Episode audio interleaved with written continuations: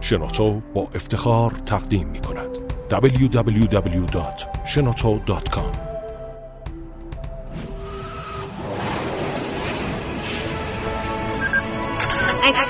کاوشگر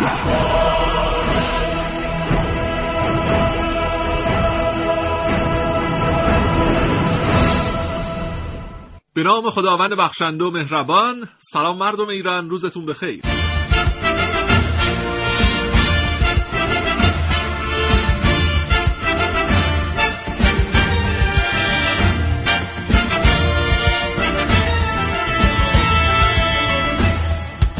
با گرامی داشته ایام دهه فجر انقلاب اسلامی برنامه کاوشگر امروز رو از شبکه رادیوی جوان آغاز می‌کنم.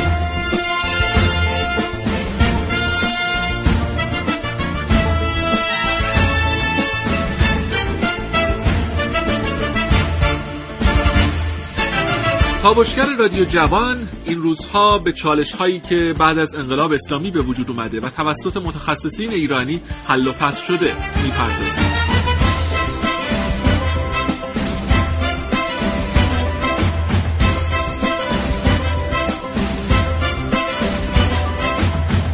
ما امروز خاصه میخواییم در مورد دانش فنی در 8 سال دفاع مقدس صحبت بکنیم. مهمترین رخدادهای علمی از 1357 تا کنون. داره نئودینیوم 140 داروهای مورد نیاز بخش پزشکی هسته‌ای در اونجا تولید میشه. استانداردهای داروی ما کلا استانداردهای بین‌المللی اروپا. قصه ناگفته نبردی رو از کاوشگر بشنوید که سلاحش گاهی قلم بود گاهی میکروسکوپ و خاکریزش دانشگاه و پژوهشگاه. کاوشگر. صبحتون بخیر. محسن رسولی عزیز. سلام صبح شما هم بخیر. به نام خدا سلام و صبح بخیر خدمت شما و تمام شنوندگان عزیز کاوشگر. خوشحالم که یک روز دیگه در خدمتشون هستیم. متشکر هشت سال دفاع مقدس.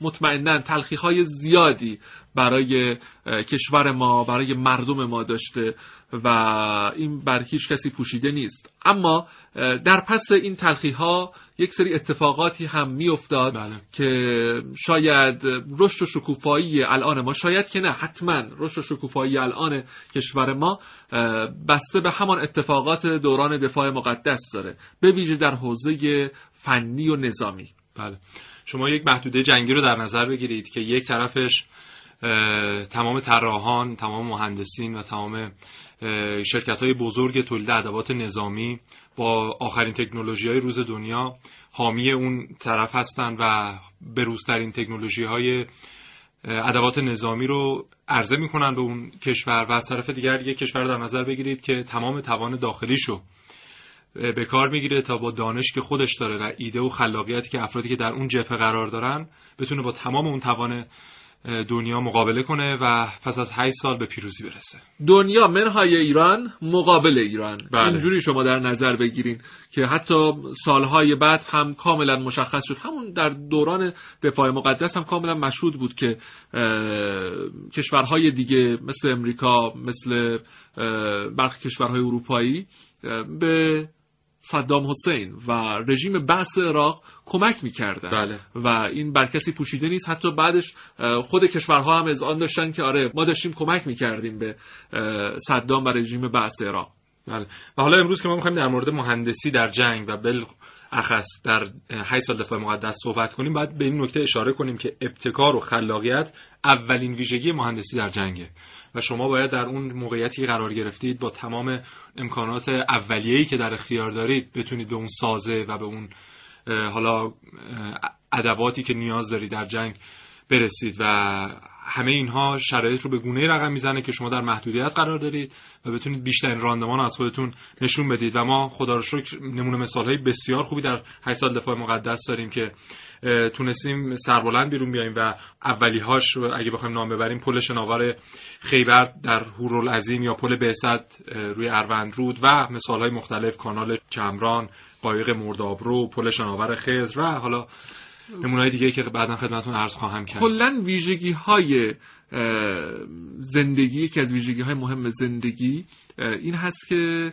وقتی که آدم محدود میشه می‌تونه پیشرفت رو داشته باشه. بله. حتی در زندگی خودمون هم می‌تونیم نگاه بکنیم دیگه. اصولا کسایی که خیلی مایه دارن و ثروتمندن حالا میگم این رو نمی‌تونیم تعمین بدیم به همه ولی خب خیلی ها به این صورتن که اونهایی که خب از نظر مالی شاید مشکلی نداشته باشن خیلی هم خلاقیت از خودشون به خرج نمیدن.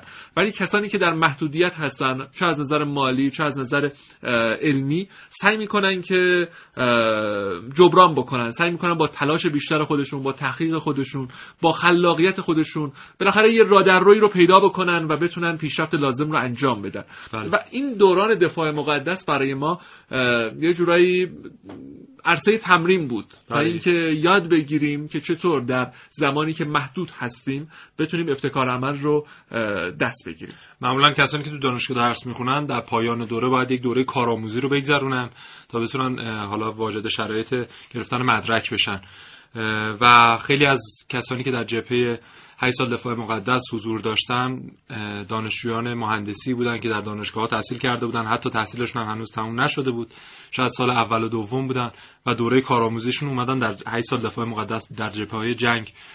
تجربه کردن و خب می‌بینیم سازهایی رو ساختن که واقعا در نوع خودش در دنیا بی‌نظیر بوده و الان نتیجه همون در واقع حضورشون رو ما در عرصه نظامی کشور داریم کاملا مشاهده می‌کنیم یادی هم بکنیم از سردار شهید تهرانی مقدم بله.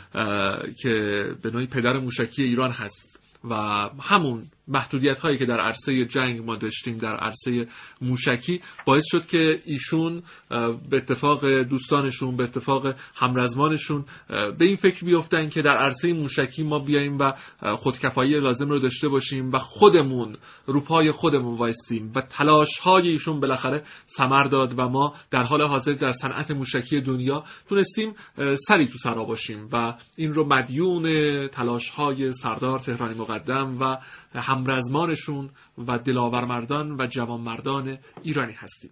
همچنان با ما همراه باشید در بخش بعدی یه مهمان ارجمندی به جمع ما اضافه خواهند شد.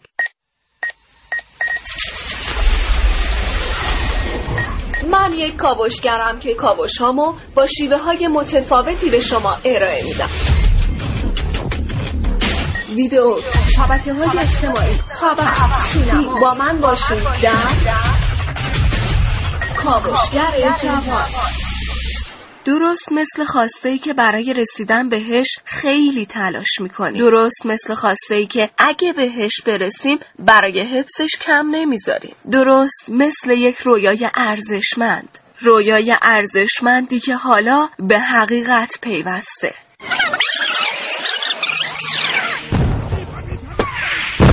همین همین بریم اما کجای شما خط چی کسته سالهای دفاع مقدس و کسانی که به ما آموختند مقاومت نتیجه ای خواهد داشت. به وسعت آسمان. خب اون آرامشی که الان ما داریم فکر کنم مدیون اونا این دیگه. اگه اونا نبودن شاید الان انقدر ما راحت نمی‌تونستیم. هر کاری که دلمون می‌خواد می‌کنیم درس می‌کنیم زندگی می‌کنیم. ما با اون افتخار می‌کنیم. خاطر آرامش خاطر آرامشی که داریم. خونمه. جایی که یک روز دلم هر لحظه شو صد بار می‌زد. یه جایی که شباش جای ستاره. سخت خونمون پاره می‌زد.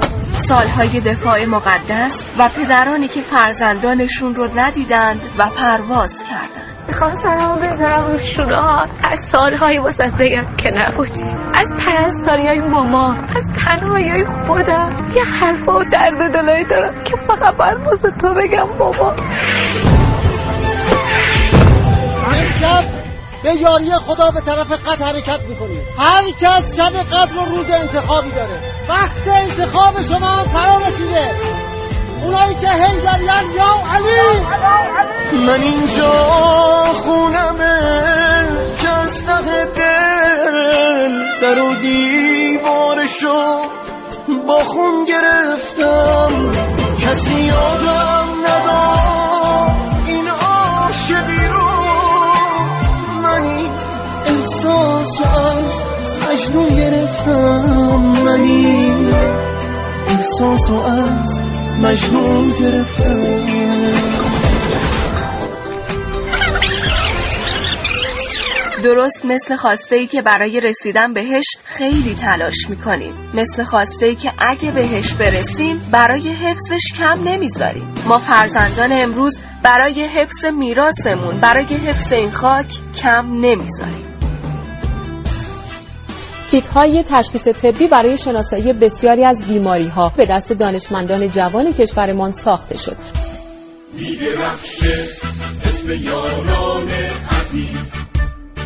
عاشقای صادق دشمن سفید میمونن خاطر میهن ما. یوسف کلاه دوز و جهان آرا یوسف کلاه دوز و جهان آرا عارف موسوی کاوشگر جوان. صبحتون بخیر عزیزان شنونده رادیو جوان و برنامه کاوشگر. محسن رسولی عزیز مهمان ارجمندی به جمع ما اضافه شدن بله.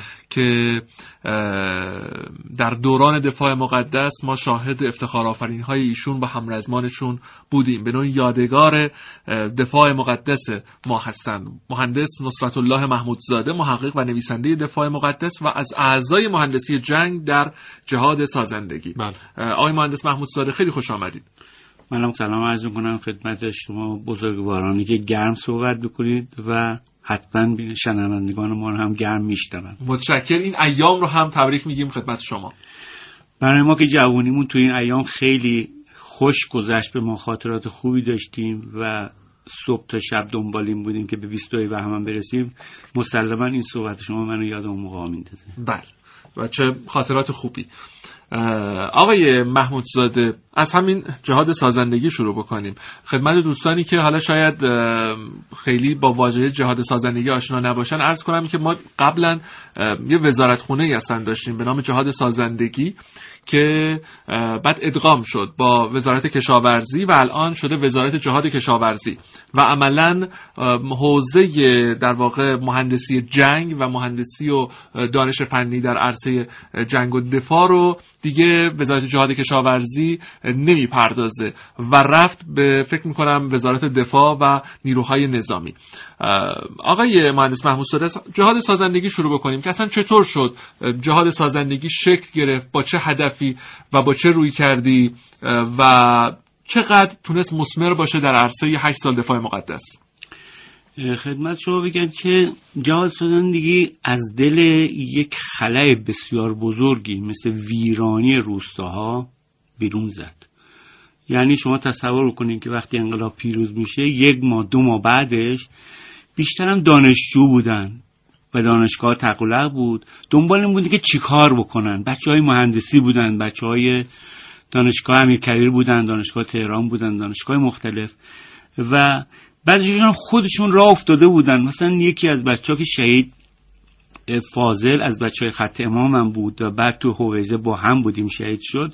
گفتم من تو توی روستاهای سبزوار چیکار میگی میگه من رفتم دیدم اونا اصلا خیلی چیزها رو ندارن که باید داشته ابتدایی. و موندگار شدم.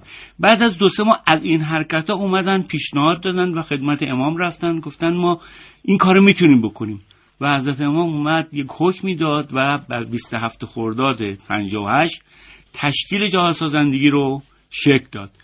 و اینها به سرعت در شهرهای مختلف استان مختلف استقرار در روستا پیدا کردن. بله. و به دلیل اینکه به سرعت می‌تونستن اون نیازها رو برطرف کنن زود تو دل مردم محبوب شدن. و این جهات شکل گرفت در اونجا. یعنی نیاز روستا می‌گفت تو چی کار کن؟ از تهران بهش کسی نمی‌گفت چی کار بکن. خب آقای مهندس اشاره کردیم به نیازها. ما در اون دوران چه نیازهایی رو داشتیم؟ چه خلاهایی رو داشتیم که باید عملا پر می‌شد؟ اینو گفتم خدمتتون که جهاد یک تمرین 15 ماهه. با حضور در روستا داشت. چجوری با مردم اخت بشه؟ چجوری نیازها رو تشخیص و چطور اجرا بکنه بدون اینکه عقبه ای داشته باشه؟ این میشه گفت رمز موفقی در این بود که وقتی جنگ شروع شد باز هم بچه های جهاد سازمانده شده وارد جنگ نشدن بر حسب باز نیاز احساس تکلیف جوون بودن وارد شدن و بعد از کمتر از یک ماه می‌بینیم در هر نقطه از خوزستان و غرب کشور یک تعداد از بچه های استان های مختلف اونجا مستقر شدن مثلا خراسان در سوسنگت بوده نمی‌دونم نجف آباد اصفهان در ایستگاه هفت بوده. استان تهران در شوش بوده کاملا مستقر شدن. و شخصیت های بسیار خوبی که معمار مهندسی جنگ بودن مثل شهید ترچی شهید رضوی و ناجیان به سرعت در یک اتاقی واقعا نشستن. اتاق طرح برنامه درست کردن توی جهاد اهواز و شروع کردن به سازمان دادن اینها. اینها زمانی وارد سازماندهی میشن که دیگه منطقه خودشون شناختن. مثلا یه مثال ساده بزنم بعد بریم تو کارهای بسیار پیچیده مهندسی. اینا رفته بودن مثلا بچه های جهاد سمنان. رفته بودن سوسنگت. دیدن واقعا یه روز عراق از این طرف میاد از اون ور ما چیکار باید بکنیم؟ دید ارتش مشکله. گفت ارتش مشکل چیه؟ گفت ما تعمیرگاهمون کسی رو ندیم گفت ما ماشینتون رو تعمیر کنیم. گفت بکنید. فرداش ماشین دادن گفت خب حالا دیگه چی؟ میگه حالا این ماشین باید بفرستیم منطقه راننده نه گفت خب ما می‌بریم براتون. بردن اونجا. گفتن این ماشین برای چی من گفت برای گفت خب مهمات براتون می‌بریم. مهمات بردن. گفتن دیگه گفت اینجا ما اصلا نمی‌دونیم چیکار کنیم. گفت می‌خوای براتون سنگر بسازیم؟ گفتن خیلی خوبه. این شکلگیری بسیار ساده و ظاهر منجر به این شد که به شدت جذب نیروهای نظامی بشن بچه های جهاد. حالا همین رو ببینید شهید هزار دستان تو آبادان ایستگاه هفت مستقر هست. ما برای عبور از بهمنشید به شدت مشکل داشتیم. هنوز حسر آبادان رو داریم ما. جنگ در شدت بالاش هست. خورمشهر رو از دست دادیم. همه تلاش این است که ما 90 درجه باقی مونده حسر آبادان رو نگه داریم چون 270 درجهش دست عراق بود. عبور از بهمنشیر مشکل بود. شهید هزار دستان از بچه های جهاد اصفهان. میره ابتکار به خرج میده که چیکار کنم؟ میره توی شرکت نفت بشکه های 220 لیتری رو جمع می‌کنه با وانت میاره اینجا با یک تناب کنار هم میده با این بشکه یه پلی درست می‌کنه. میگه بچه جا رد بشید. و رد شدن. این شکگیری های اولیه باور مسئولین نظامی رو به این سمت که جهاد می‌تونه جای کار کنه که ما نمی‌تونیم. بله. و این شکل گرفت. حالا به این صورت که وقتی ما میگیم به گونه که در عملیات طریق القدس دیگه شهید رضوی در اتاق جنگ حضور رسمی داره. دوستان شنونده همچنان همراه برنامه کاوشگر باشین. آقای مهندس محمود ساده همچنان با ما هستند.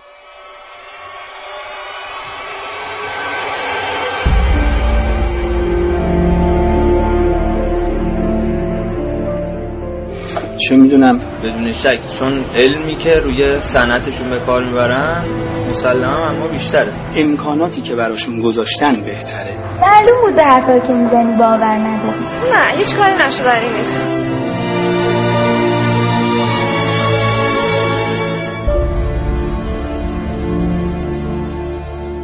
تا حالا براتون پیش اومده که با گفتن توانایی این و اون گاهی چجوری تو دل آدم خالی می‌کنن؟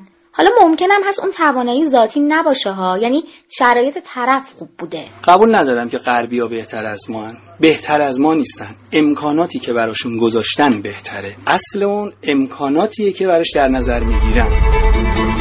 با پیروزی انقلاب اسلامی و تسخیر لانه جاسوسی آمریکا در سال 1358 جمهوری اسلامی مورد تحریم تسلیحاتی غرب قرار گرفت. حالا با اخراج مستشاران آمریکایی این نگرانی وجود داشت که آیا ایرانی ها می توانند خودشان سلاحها و تجهیزاتشان را آماده نگه دارند و در مواقع بحران از آن استفاده کنند؟ گاهی هم ممکنه یه وضعیتی برات پیش بیاد که تو باید دیگه خودی نشون بدی. اون موقع تویی که باید باور کنی می‌تونی یا نه. ارتش شاه برای تعمیر قطعات هلیکوپتر آنها را به خارج از کشور میفرستاد. اما با وجود نیازهای دفاعی در زمان جنگ ارتش دست به تأسیس شعبه تعمیرات اساسی هلیکوپترهای سنگین زد. نتیجه آن شد که متخصصین ایرانی در دوران جنگ گواهینامه پشتیبانی هلیکوپترهای 212 را دریافت کردند. پیشرفت ها به آنجایی رسید که سرانجام در سال 1364 متخصصین ایرانی توانستند هلیکوپترهای سنگین RH-53 را بدون تکه بر نیروهای خارجی تعمیر کنند. چه فرق می‌کنه؟ ما که تمام مغزای متفکر دنیا شما اگه نگاه کنی توشون کم ایرانی نداریم. چرا اونا تازه از راه رسیدن فکر می‌کنن از ما برترن؟ طرف زندگیشو می‌ذاره وقتشو می‌ذاره علمشو می‌ذاره. عبارتش چیه؟ شما هر کاری بکنی قانون جای تلاش نمی‌گیره. قانون جای عزم و اراده رو نمی‌گیره. ابتکار و خلاقیت رو نمی‌گیره. اینکه ایمان داشته باشیم به خودمون تواناییامون داشتههامون.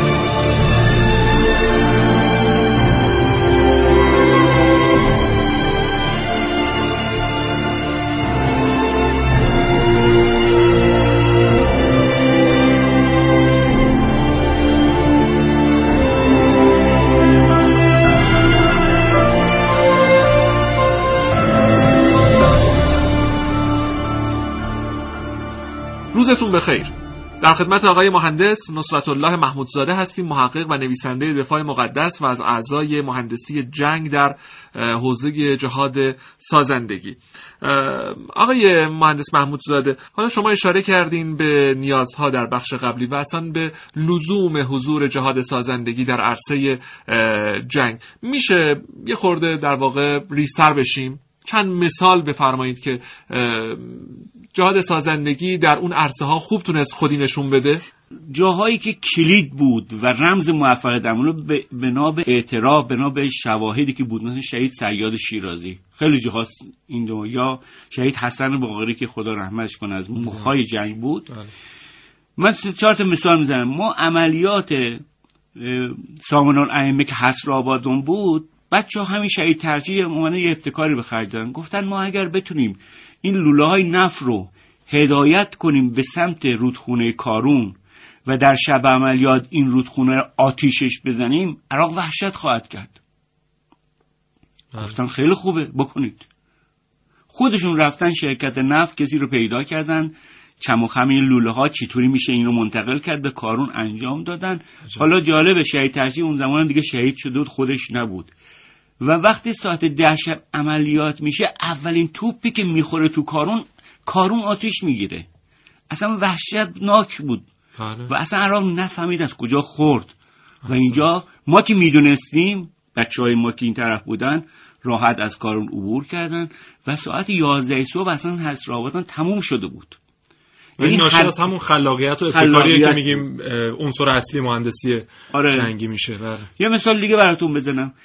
هیچ کس منکر نیست. ما متاسفانه نقش جهاد رو هنوز نتونستیم در محافل عمومینا پررنگیش نکنیم. واقعیتش بگیم؟ هیچ کدوم از فرماندهان جنگ در اون زمان منکر نیستن که طریق القدس یک رمز داشت. رمزش چی بود؟ ما از طریق بستان و این سوسنگت وقتی می‌خواستیم بزنیم به خط اونا تو جذابه رو در رو سخت بود برای ما. بچه های جهاد اومدن گفتن که آقای سیاد آقای حسن باقری این دوتا باورشون می‌کرد بچه ها رو. گفت ما می‌تونیم از پشت جبهه که شما کار می‌کنید از توی 15 کیلومتر رمل رمل یعنی چی؟ یعنی یک خاک رونده که اصلا نمی‌تونی از روش عبور بکنی. بله. جاده ای بزنیم شما رو پشت توپخونه عراق منتقل کنیم. گفت نمیشه. گفتن حالا شما ما, ما بکنیم خوبه. کارو بکنید. سیاد خودش به من می‌گفت. گفت ما گفتیم بکنید. ما یه روزی فهمیدیم اومد شهید رضوی گفت فلانی بیا ببین یه چه کار داریم می‌کنیم. سیاد رفتیم ما بیش از 8 کیلومتر جاده رو با خاک ریختیم جاده رو زدیم. اینا امیدوار شدن به کار و سرعت بخشیدن. شب عملیات گردان و تیپ امام حسین از روی این جاده عبور کرد و رفت رسید توبخونه وقتی ما پشت توبخونه بودیم اصلا عراق یگان نظامیش به هم ریخت. و بعد اون نبرد بسیار زیبایی که در جذابه اتفاق افتاد یکی از جاهایی بود که صدام شخصا حضور پیدا کرد چون ریخته بود به هم بله. این کارهای مهندسی که من میگم حالا به هم ترتیب بریم جلوتر می‌بینیم دیگه یه سازهای مهندسی رو ما سراغش می‌بینیم که واقعا تکنولوژی بسیار بالایی داره. درست و شما آقای مهندس این نقش این روحیه افراد یعنی روحیه ریسک پذیر می‌خواد این تمام چیزایی که فهمیدید؟ دقیقاً. روحیه شهادت طلبانه که شما ببینید که با همین پتانسیل محدودی که در اختیارتون هست بخواید حالا سازه های بزرگی و اقدامات بزرگی مثل این مثالهایی که فرمودین رو بتونه انجام بده. این روحیه رو چطور تعبیر می‌کنید یعنی چی باعث می‌شد که این افراد انقدر انرژی داشته باشن این جسارت رو داشته باشن که بتونن همچین کارهایی رو انجام بدن؟ دقیقا. من خودم چون روزای اول جنگ توی حمید سوسنگت بودم تو پنج ماه اول به عنوان یک داوطلب بعد پیوستم به بچه های جهاد و اینها.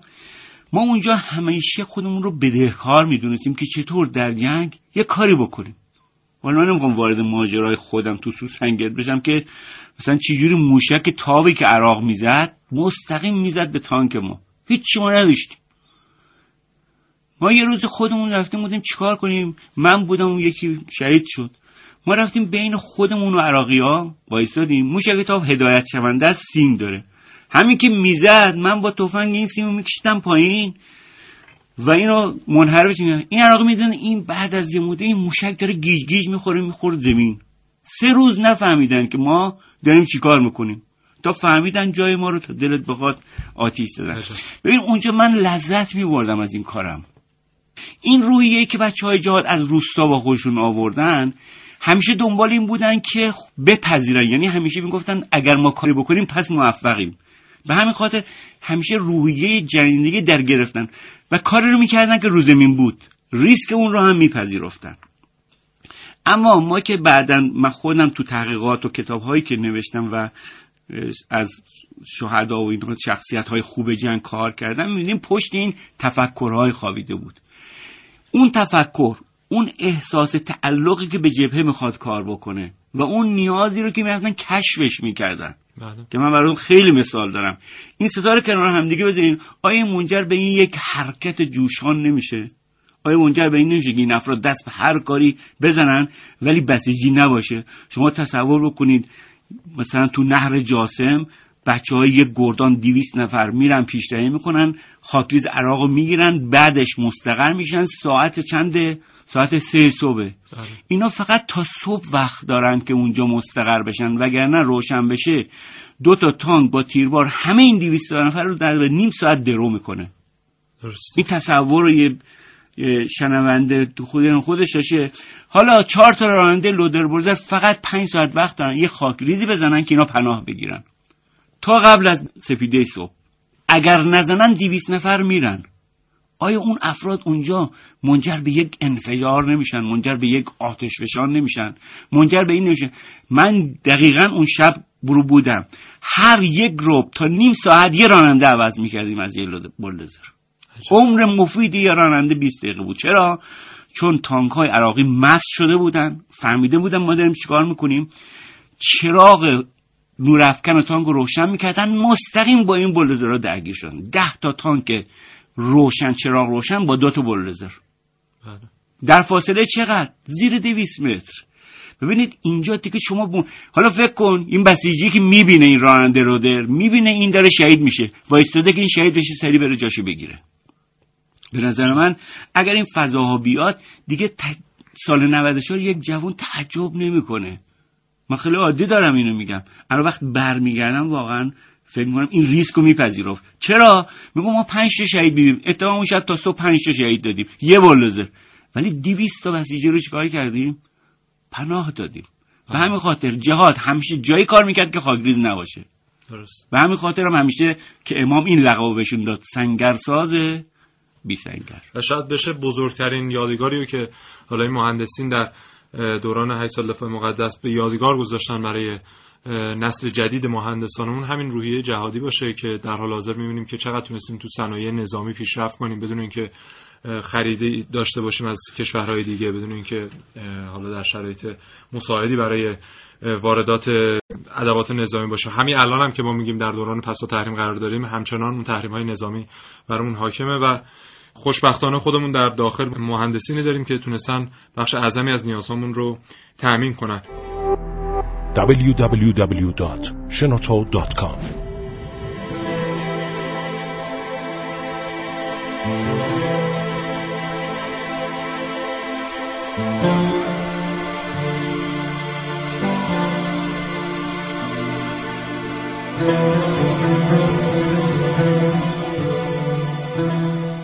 برای رسیدن راهها هر روز سختتر و سختتر میشن.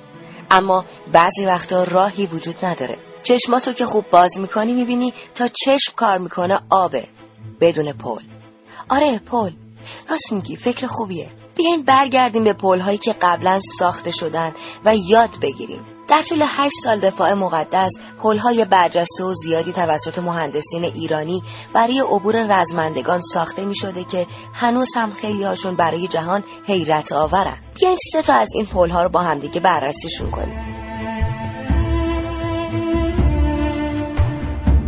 پل خیبر که توسط سردار حاج بهروز پورشریفی طراحی شد. هر قطعه این پل 1200 کیلوگرم وزن داشت که نتیجتا 14 کیلومتر پل رو تشکیل می‌داد و باعث تسهیل در حمل و نقل شده بود و به قول معروف اوزار رو کلا عوض کرده بود.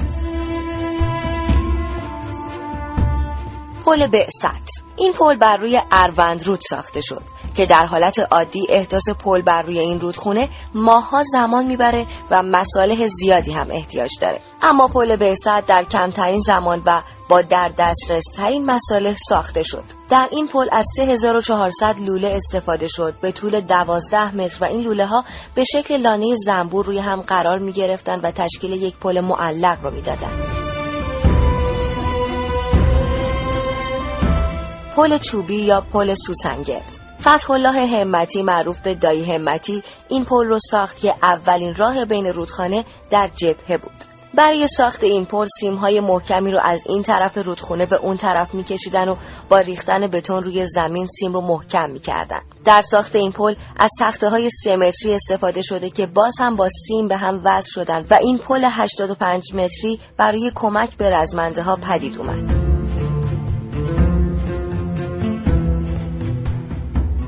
برای رسیدن راه ها سختتر و سختتر میشن. بعضی وقتا فقط یه پل می‌تونه فاصله رو تا پیروزی پر کنه.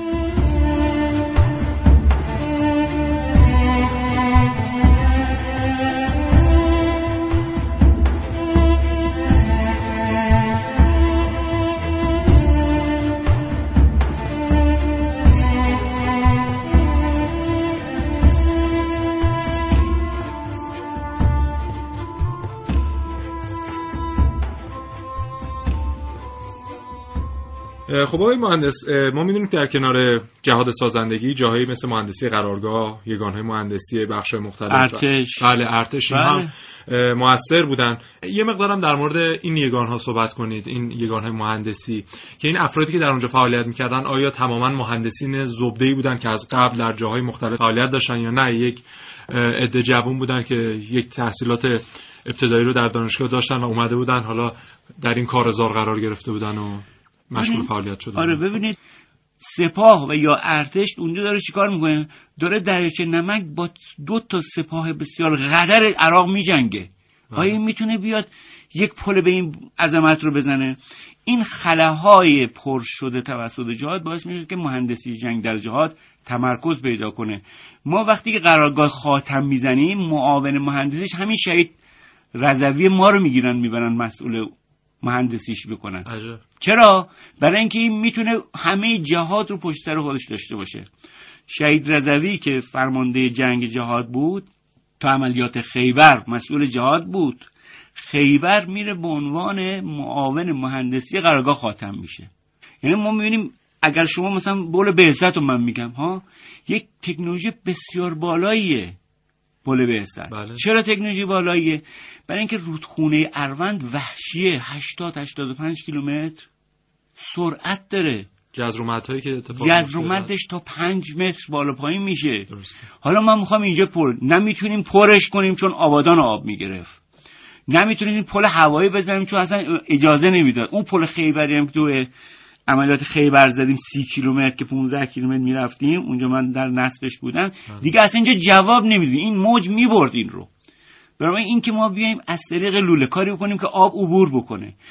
در 15 متر زیر آب این لوله رو کنار هم بگذاریم بیایم بالا. اینجا یه کار مهندسیه. بله. یه کار کاملا تکنولوژی بالاست. و وقتی هم که شما می‌بینید می‌بینید عقبه جهاد بچه های مهندسی دانشگاه ها هستن. شهید پور شریف چی بود؟ کی بوده؟ یکی از مبتکرین پل خیبر. واقعا اینا بچه ها مخای دانشگاه بودن. مخای دانشگاه اومده بودن تو جهاد این کارا رو می‌کردن. شما فکر کن هر کشتی که قرار بود از یه منطقه رد بشه راحت این اگزوست ها می‌زدن فرانسوی. اینا چیکار کردن؟ رفتن یه دستگاهی درست کردن با آلومینیوم که مسیر این جلب توجه بکنه بیاد اگزوست بخوره به اون آلومینیوم ها با اون اشیاء فلزی و کشتی رد بشه. اصلا فرانسه واقعا این تکنولوژی حتی با آمریکا هم نمی‌داد. ولی اینجا اومد اصلا از حالت اون بکر بودنش افتاد. پشت این فکر خواهیده بود. و خیلی چیزهای دیگه ای که می‌تونیم براتون بسنیم بنابراین جهاد خلاهای بسیار حساس جنگ رو دست روش میذاشت. دست نمیذاشت میومدن سراغش. و خودشون هم تشخیص می‌دادن. خودشون می‌گفتن اینجوری وقتی که ما قرار یک مسیر هور 15 کیلومتری که 7 5 متر آب داره با خاک پر کنیم و جاده بزنیم. بله. تمام من اینا رو خودم بودم. تا هفت کیلومتر مرکز آب و خاک کشور می‌گفت این خاک به اینجا جواب نمیده اینا انجام نمیشه. به یکی گفتم چرا این کار می‌کنی؟ گفت ببین اینا نمی‌دونن. من این کار تو جذابه تجربه کردم میشه. عجب. و کرد. و شد. بله. ببین این مسائل در درون خود عملیات و جنگ می‌زد بیرون. اعتماد به نفس داشت. می‌گفتم فلان نمیشه. گفت میشه. تو فقط برو اون ور ببین از تو جزیره می‌تونی چند تا بلده که اون ورم شروع کنیم. و واقعا طراحی و ساخت پلی که تانک بتونه از روش رد شه کار ساده ای نیست واقعا اون همه نیروی زرهی بخواد از روش عبور نه یه تا. و از این طرف ببین ما پلی ساختیم که عراق هرچی دوست داشت بمباران می‌کرد. شما بکنی یک رو یک بار سه تا می چهار تا می اومدن می‌زدن و می‌رفتن. بله. اینم باید پیش بینی می‌کردیم. یک چطور زیر این همه آتش ما کار کنیم؟ دو چطور وقتی تموم شد با این بمباران از بین نره؟ یعنی واقعا تا ده روز هرچی دلش خواست زد عراق دیگه ناامید شد.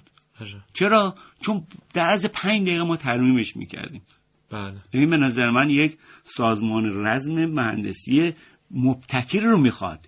شما فکر کن راننده کمپرسی زندگیش با این کمپرسی داره تو شهر میگرده. غیر از این زن, زن و بچهش کنین بله. این با کمپرسی میاد فضا رو می‌بینه میگه منم می‌تونم خاک ببرم.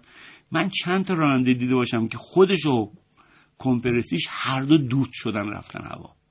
عجب. خب به نظر من شما کجای کار می‌تونید دیده بنویسید؟ درسته بله. هیچ کس هم الان واقعا از این خبر از اینا نداره. پرونده هم ندارن از جنگ. آیا به نظر شما تو این فضا نمیشه در آورد اون ابتکار چیه؟ باور کنید من راننده دیده بودم. می‌گفت منم گفتم این ماشین مال تو تو قرار بود جنس بیاری اینجا بری. گفت نه من میرم. بله. شهدای گمنامی که بدون هیچ ادعایی وارد جبهه شدن و بزرگترین کارها رو کردن و تونستن در برابر یک دنیا بیستن و و زندگیشون هم بردن. بله. ثروتشون رو بردن. بله بله. یعنی به نظر من این خیلی قابل تأمله. این نکته های کوری که ما خبر از جنگ نداریم باعث میشه که باور نکنن. ما چیکار کردیم که بعد از ولفجر هشت قبول کرد سازمان قبول کرد آمریکا که قطنامه 598 رو چیکار کنه؟ بنویسه. بله. یعنی اینا به نظر من اگر بیان نشه نمی‌فهمیم که چرا تسلیم شدن. به حال صدام علکی که نیومده بود ایران. چرا دست خالی برگشتن؟ درست.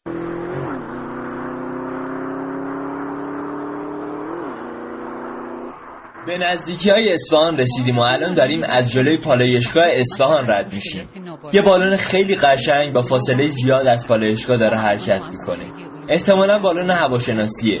پدرم که داره رانندگی می‌کنه توجهش به بالون جلب میشه. صدای رادیو رو کم می‌کنه و میگه این روزا بالونا برای مصارف تبلیغاتی یا برای تفریح و ورزش به کار میرن. ولی یه دورانی یه آدمایی با خلاقیتشون از این بالونا تو جاهای خیلی مهمی استفاده می‌کردن.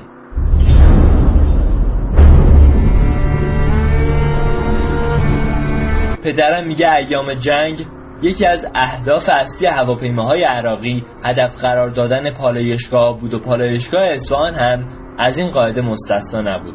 میگه اون موقع تنها راه دسترسی به پالایشگاه اصفهان از بین گذرگاه های تنگ و باریک کوهستان بود. میگه بالون ابابیل با دنباله های فلزی و مواد خاصی که تو اون به کار رفته بود باعث می‌شد تو رادار هواپیماهای دشمن دیده بشه و جنگنده های عراقی رو بترسونه و مانع حرکت اونا بشه. اگه هم خلبان جنگنده جرأت می‌کرد و به مسیرش ادامه می‌داد با موجودی عجیب مواجه می‌شد که تو آسمون ثابت ایستاده. میگه انتخاب جنس بالون نحوه دوخت آیق بندی و اتصال فلز به پلاستیک همه همه از نکات پیچیده مهندسی تو اون زمان بود. به بالای سرم نگاه می‌کنم. این صدای هواپیما تو طول این مدت یه ذره هم کم نشده. یه هواپیمای F-14 ایرانی داشت بالا سرمون پرواز می‌کرد و منو با دیدنش به فکر فرو برد. به این فکر که بعضیا چقدر تلاش کردن و خلاقیت به خرج دادن که امروز هواپیماهای دشمن بالا سر من و شما پرواز نکنن. به این فکر که چقدر فرق هست بین اینکه هواپیماهای دشمن بالا سر پرواز کنن یا هواپیماهای خودی.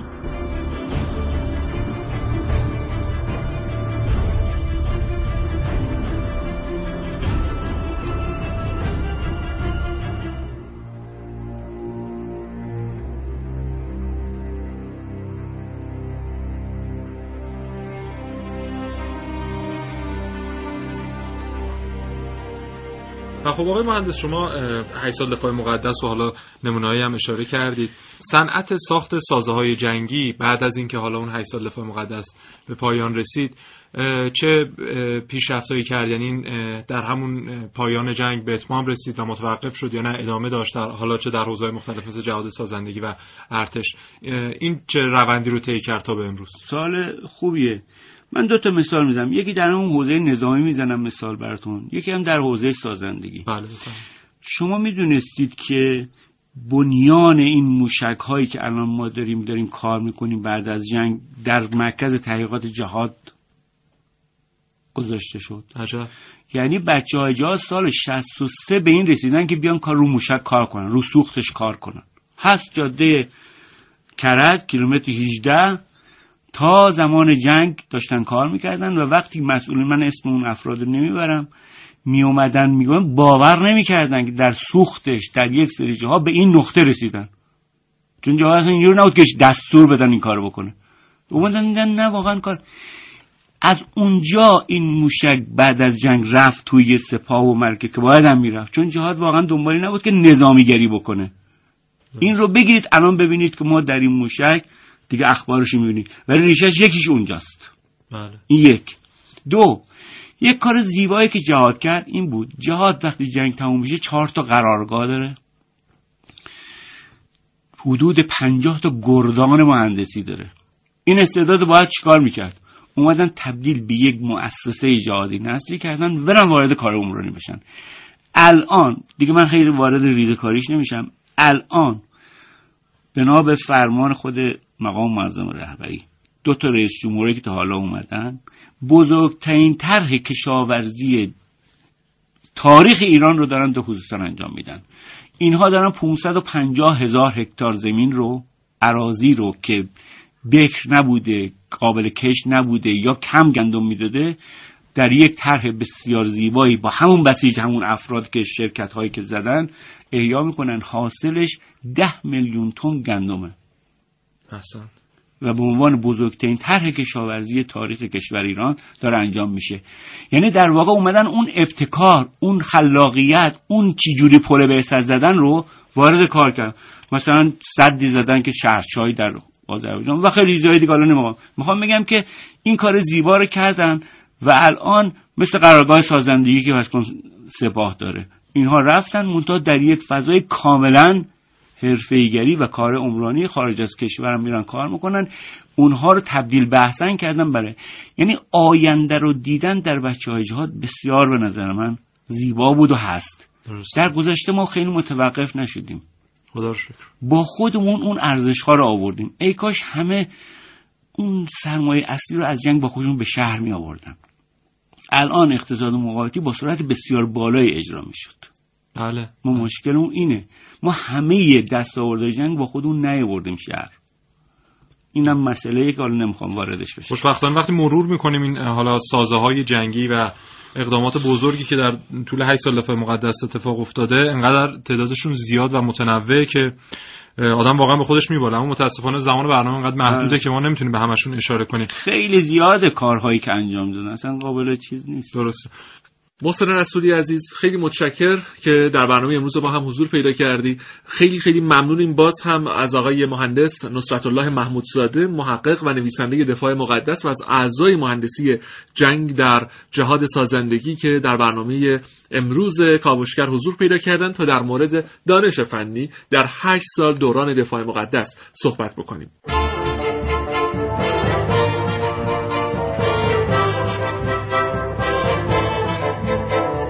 متشکر دوستان شنونده به پایان کاوشگر امروز رسیدیم.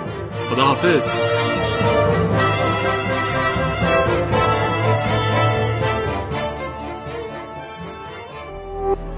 شراطو ارائه دهنده پادکست های صوتی فارسی.